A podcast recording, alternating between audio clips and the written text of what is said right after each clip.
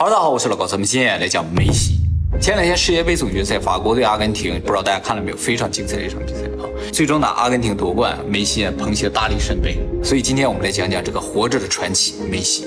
梅西全名呢叫利昂内尔·安德烈斯·梅西，简称梅西。一九八七年六月二十四日出生于阿根廷的第三大都市罗萨里奥。罗萨里奥这个城市大概有一百七十五万人口，有很多漂亮的叫新古典主义风格的建筑，所以是阿根廷非常有名的旅游地啊。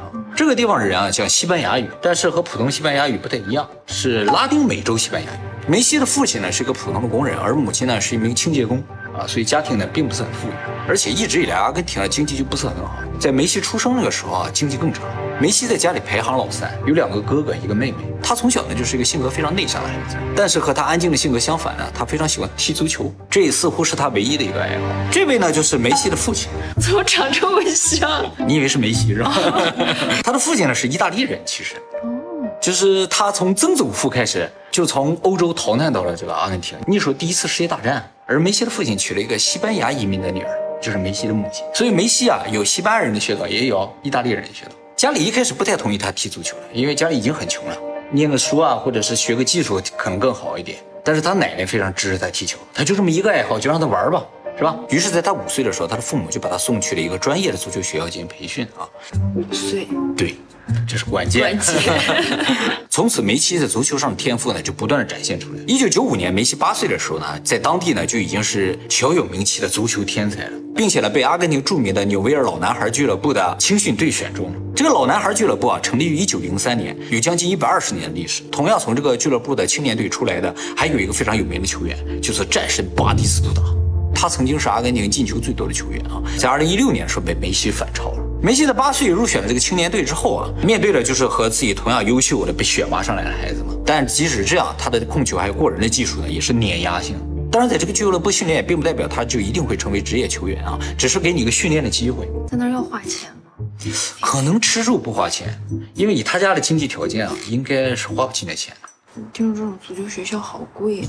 嗯，大连的足球学校是要交钱的，但是随着时间的推移，梅西的父母注意到一个非常大的问题啊，就是周围的孩子个子都在不停的长，只有梅西不长。然后梅西的父母就带他去了医院啊，经过诊断，确定梅西患有身材矮小症，哎，就是一种发育障碍啊。什么引起的？就是生长激素分泌不足造成不成长。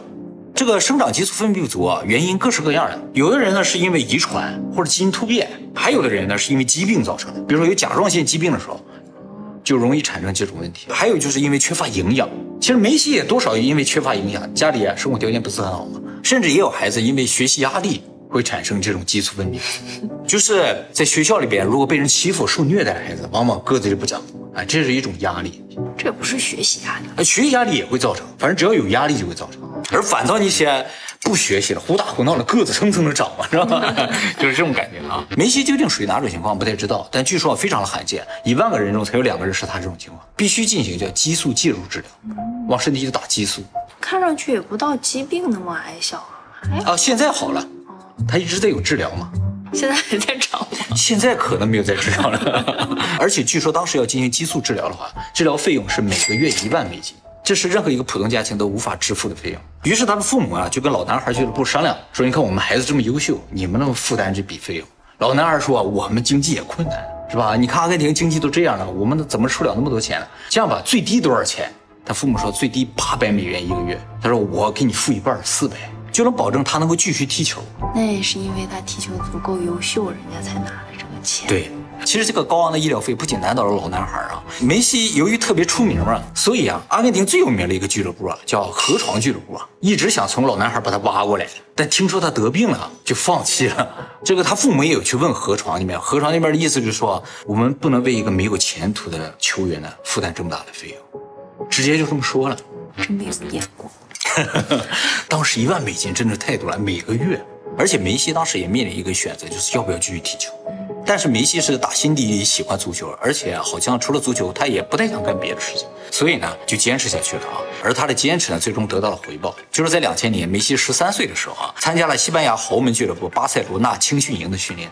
这个青训营啊叫拉玛西亚，是在一个山上有那么一个农场一样的地方。拉玛夏的意思就是农舍的意思。这个地方就是为整个西班牙足球提供人才的这么个地方，大部分在里边训练都是西班牙人。哎，梅西可能算是当时唯一一个阿根廷人。在当时参加考核的时候呢，巴塞罗那青年队的教练叫卡尔斯雷克萨奇啊，看了梅西的比赛之后啊，一下子就看中梅西了。他认为梅西的球技和其他人的球技啊，不是一个维度的。以后呢，必有大的发展。于是呢，要求俱乐部立刻把梅西给签下来。长期对，这不是说我收你当学生继续训练你了，就是我要把你签成球员了，发钱的那啊，发钱那种。而巴塞罗那的高层表示啊，就说不光是巴萨了，整个西甲以前从来也就没签过这么年轻的球员，才十三岁嘛，而且他个子这么小，他当时有多高啊？一米二五。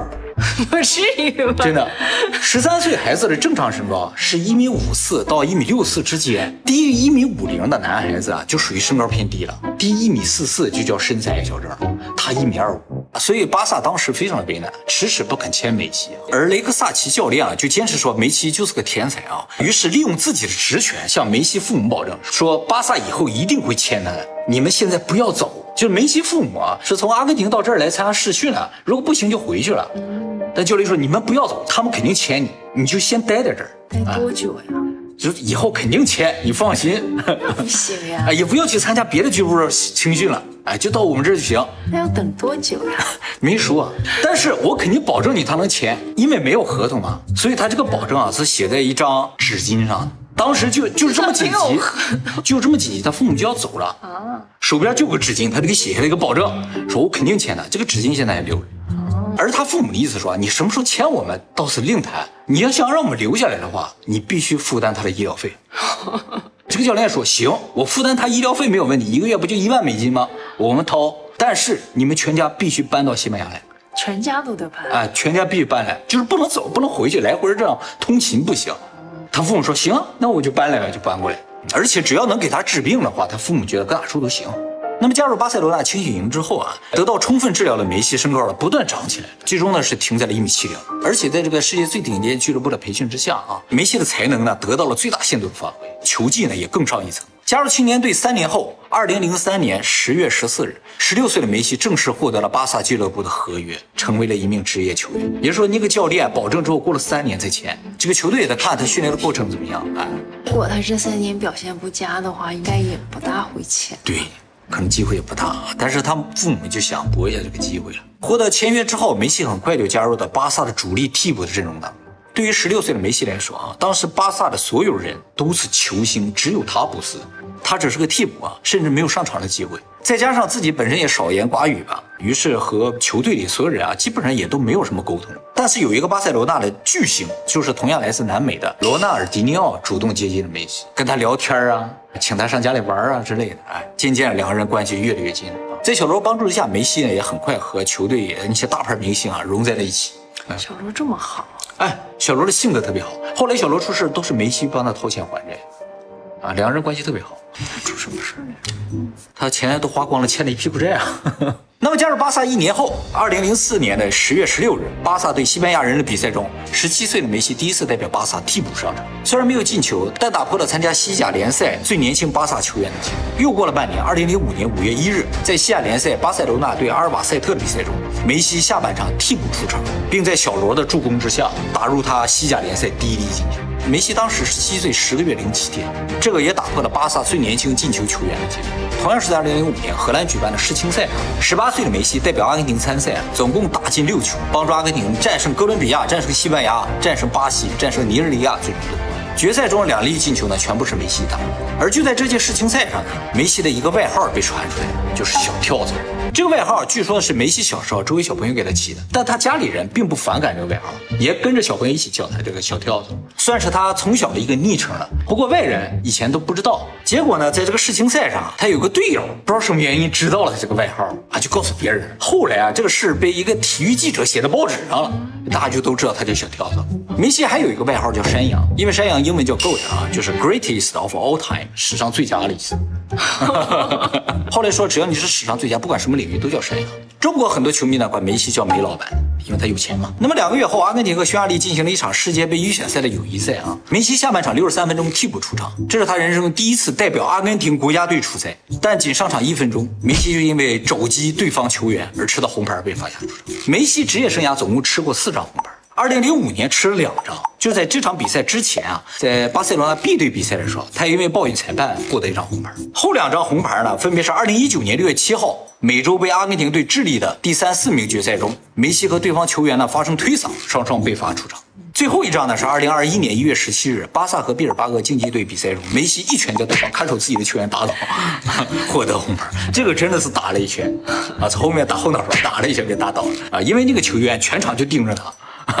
对他无数次进行犯规啊，他实在受不了啊，给那个人一拳。但是对方球员说了，说你们也对我们犯规了，我们为什么不能对你们犯规呢？是吧？所以这都是公平的，你们打我们就是不对的了。两年后，二零零七年，二十岁的梅西呢，在巴萨皇马大战中呢，为巴萨打进三球，完成了人生第一次帽子戏法。到目前为止，梅西总共完成过五十五次帽子戏法，不是最多的，最多的是 C 罗五十七次。次年，二零零八年，罗纳尔迪尼奥呢转会到了 AC 米兰。从巴萨转走了，二十一岁的梅西呢，就穿上了小罗的十号球衣。这个赛季，巴萨不仅获得了西班牙甲级联赛的冠军，还获得了西班牙国王杯的冠军。最后呢，在欧洲杯冠军决赛中，梅西打入一个头球，帮助巴萨二比零战胜了 C 罗领军的上一届冠军曼联。巴塞罗那也成为西班牙史上首个获得三冠的球队。梅西也依靠九个进球呢，获得了最佳射手。由于梅西在二零零八到零九赛季的出色表现嘛，在二零零九年呢，梅西获得了世界足球先生的称号，而且。这个称号呢，连续获得了四年。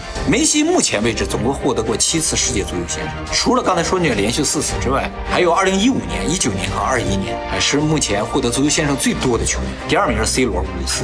那么2011年梅西24岁的时候呢，发生了一件非常有意思的事情，就是法国有一个业余球队啊，他这个老板特别喜欢梅西，但是他是业余球队嘛，他他就抱着试试看的态度啊，向法国足协提出想要购买梅西。买到他的业余队去，结果法国足协呢认为这是个非常恶意的玩笑，于是对这个俱乐部呢禁赛半年。而俱乐部呢也没有上诉，他们的总裁表示说啊，这个法国足协太缺乏幽默感。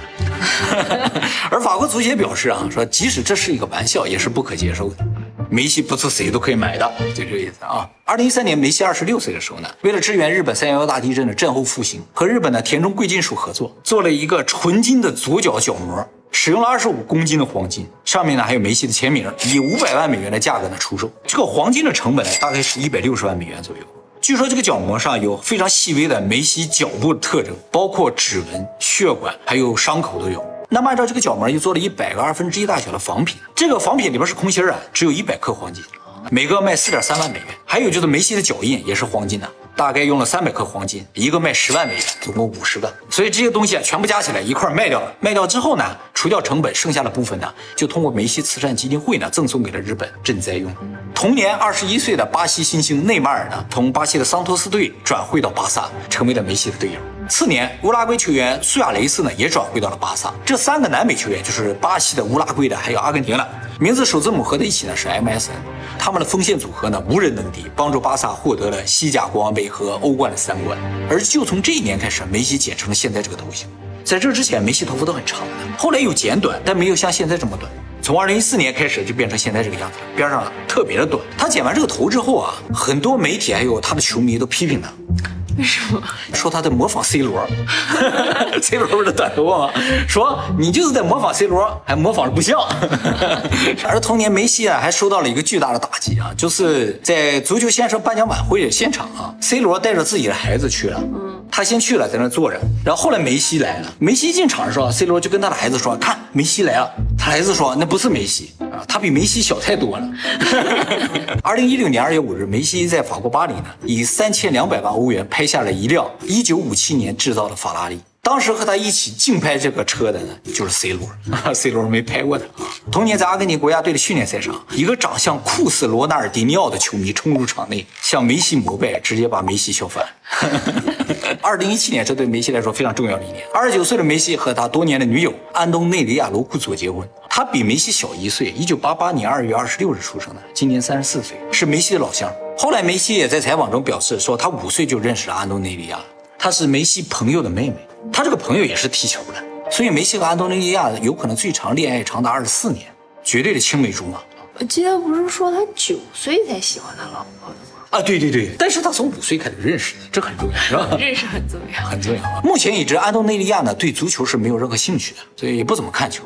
梅西呢有三个孩子，全都是儿子。大儿子叫迪亚哥梅西，二零一二年出生，今年十岁，就是在结婚之前出生。二儿子呢叫马蒂奥梅西，二零一五年出生，今年七岁，这也是结婚前。结婚后出生的是小罗啊，不，结婚后结婚后出生的是小儿子西罗梅西，二零一八年出生，马上就要五岁了。大儿子出生仅三天啊，就当初发掘梅西的老男孩俱乐部就把这个小孩给签下来了。而他这个二儿子特别叛逆啊，总想打败梅西。看他爸踢球的时候，也总给对方加油，这个都被媒体拍下来了。是的，啊，对方一进球他就欢呼。和他爸一起踢球的时候，他还大喊：“就是巴萨如果输给利物浦了，他说我是利物浦的；如果巴萨输给皇马了，他是皇马的了。反正谁能战胜他爸，他就是谁的。”而同样是2017年，内马尔呢以史上最高的2.2亿欧元转会到了法国豪门巴黎圣日耳曼。同年呢，姆巴佩也从摩纳哥队租借到了巴黎圣日耳曼。而梅西现在也在巴黎圣日耳曼，他是二零二一年转会去的啊。为什么这个巴黎圣日耳曼这么有钱呢？是因为他的金主啊是卡塔尔王储，哎，就是这次办世界杯那个王储啊。所以世界杯上不管是梅西赢也好，还是姆巴佩赢也好，都是王储赢，知道吗？同年二零一七年，梅西表示呢要投资两亿美元在中国兴建游乐场，叫梅西足球体验中心。但是这个事情呢，在二零一九年告吹了。偏偏去中国看呀、因为中国想踢球人多呀，是不是啊？都想变成梅西嘛，是吧？二零一八年十二月在卡塔尔举办的友谊赛上，梅西入场的球童呢，因为太喜欢梅西，在和球员合影，直到比赛开始都不愿意离开，最后被主裁抱下场。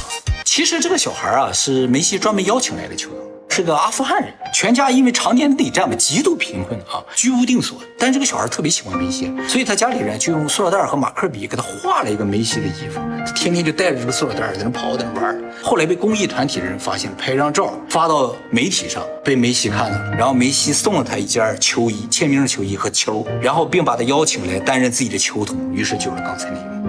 次年，二零一九年，一个叫做 iDesign Gold 的黄金定制公司送给梅西一个金的手机，上面呢有巴萨 logo、梅西的名字和球衣号码，下面呢还有他的妻子和三个孩子的名字。梅西特别喜欢把全家的名字刻在各个东西上面啊，比如说他这个私人飞机价值一千五百万美元啊，这个飞机上面就写着十号啊，楼梯上就是他和他全家人的名字。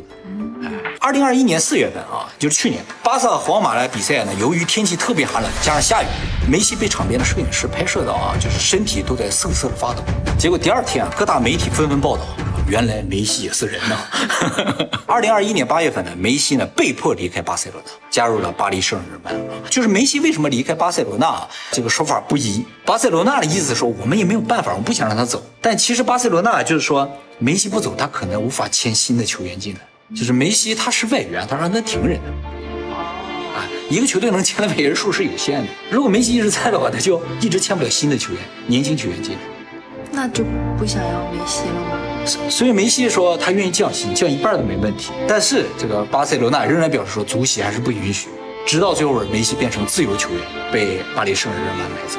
那梅西总共在巴塞罗那踢球二十一年，一直都没有换过球队，就是在去年才换的。在离开俱乐部的记者会上呢，梅西呢流下了泪水，用来擦泪水的纸巾呢，后来出现在拍卖网站上。拍卖价格一百万美金。二零二一年十月份，梅西第七次获得金球奖，就是世界足球先生。新锐手表品牌帕内尔专门为梅西制作了一块手表，叫金球奖二一。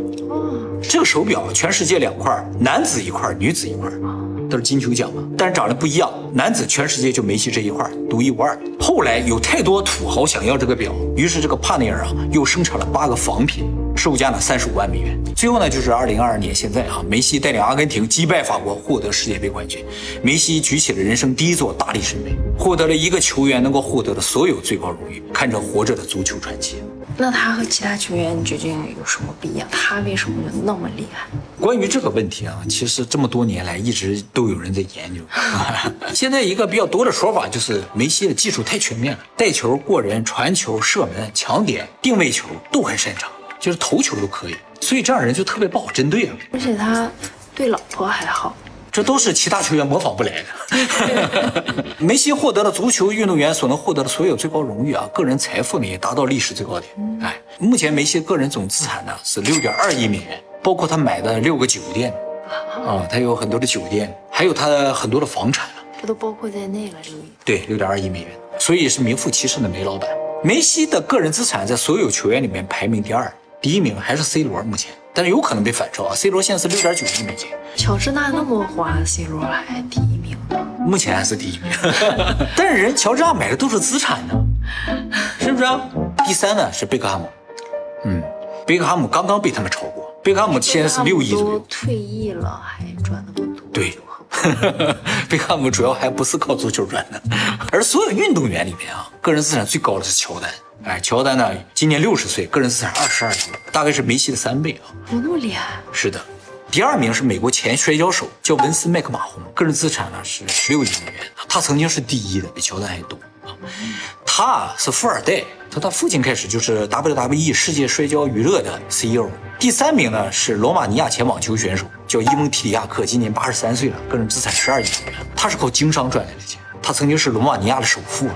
第四名是丹麦马术选手，叫安娜克斯普尔扎克，个人资产十亿美元，他也是富二代。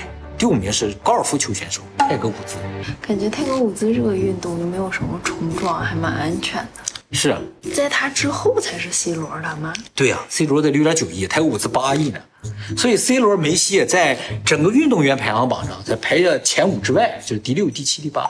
顶级球星不是很赚钱吗？他才三十几岁啊！我跟他说那些都六十了、八十了，都这样了。等梅西六十岁的时候，那资产不好说了。那小罗呢？好像南美球员退役之后啊，钱一下都花光了，就是他们大部分出身于贫民窟嘛，所以啊我觉得梅西不会。感觉梅西不会啊。嗯总结下来，梅西之所以能够在足球领域还有人生中取得如此大的成功，最大的因素呢，爱老婆。五岁开始踢球，五岁情定终生，五岁抬头。